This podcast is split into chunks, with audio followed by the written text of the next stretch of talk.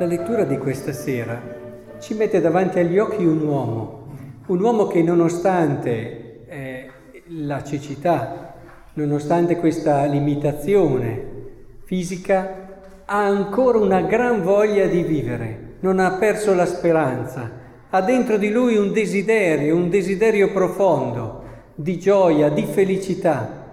E il sapere che sta arrivando Gesù risveglia in lui questo senso di speranza e quindi comincia a gridare, lo comincia a cercare e, e fa di tutto perché Gesù si accorga di lui. Tanto che probabilmente se alcuni lo rimproverano aveva anche fatto magari cose non proprio secondo eh, eh, l'etichetta, ma era talmente forte ed evidente questo desiderio che aveva dentro il cuore che l'etichetta lasciata da una parte ed è stato in questo senso premiato. Vedete?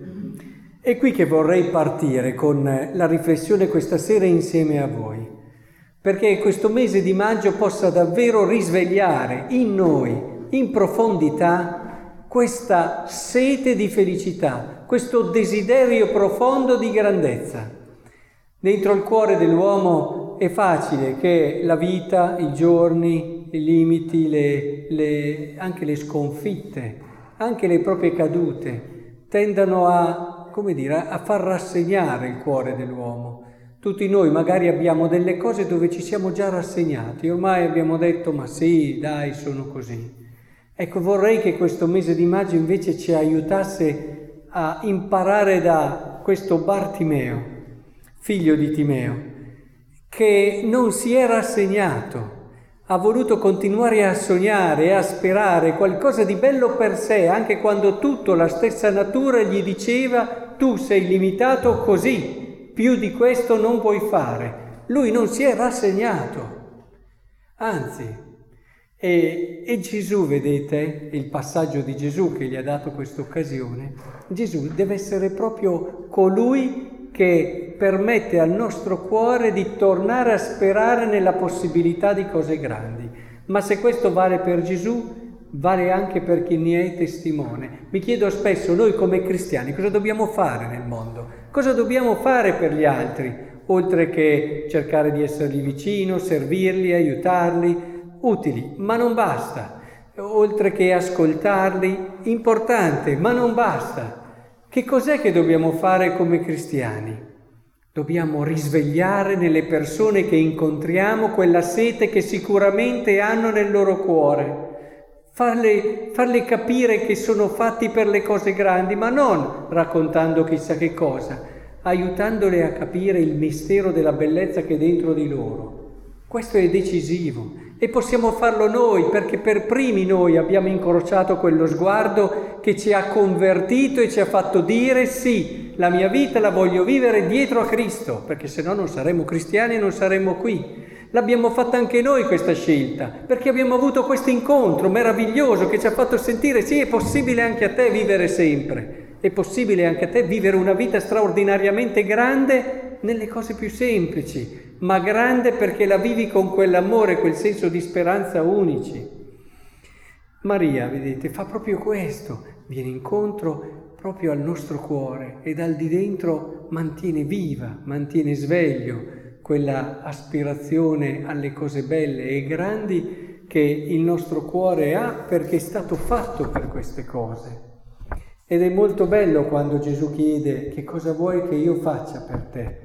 E il cieco dice, è proprio lì, noi dobbiamo far capire alla gente che il Signore Gesù è venuto a fare proprio quello che loro desiderano, ma non che desiderano a livello superficiale, perché se facessimo una inchiesta a un livello più superficiale avremo delle risposte che forse eh, o rimarremo delusi a volte oppure rimarremo anche, come dire, farebbero anche sorridere.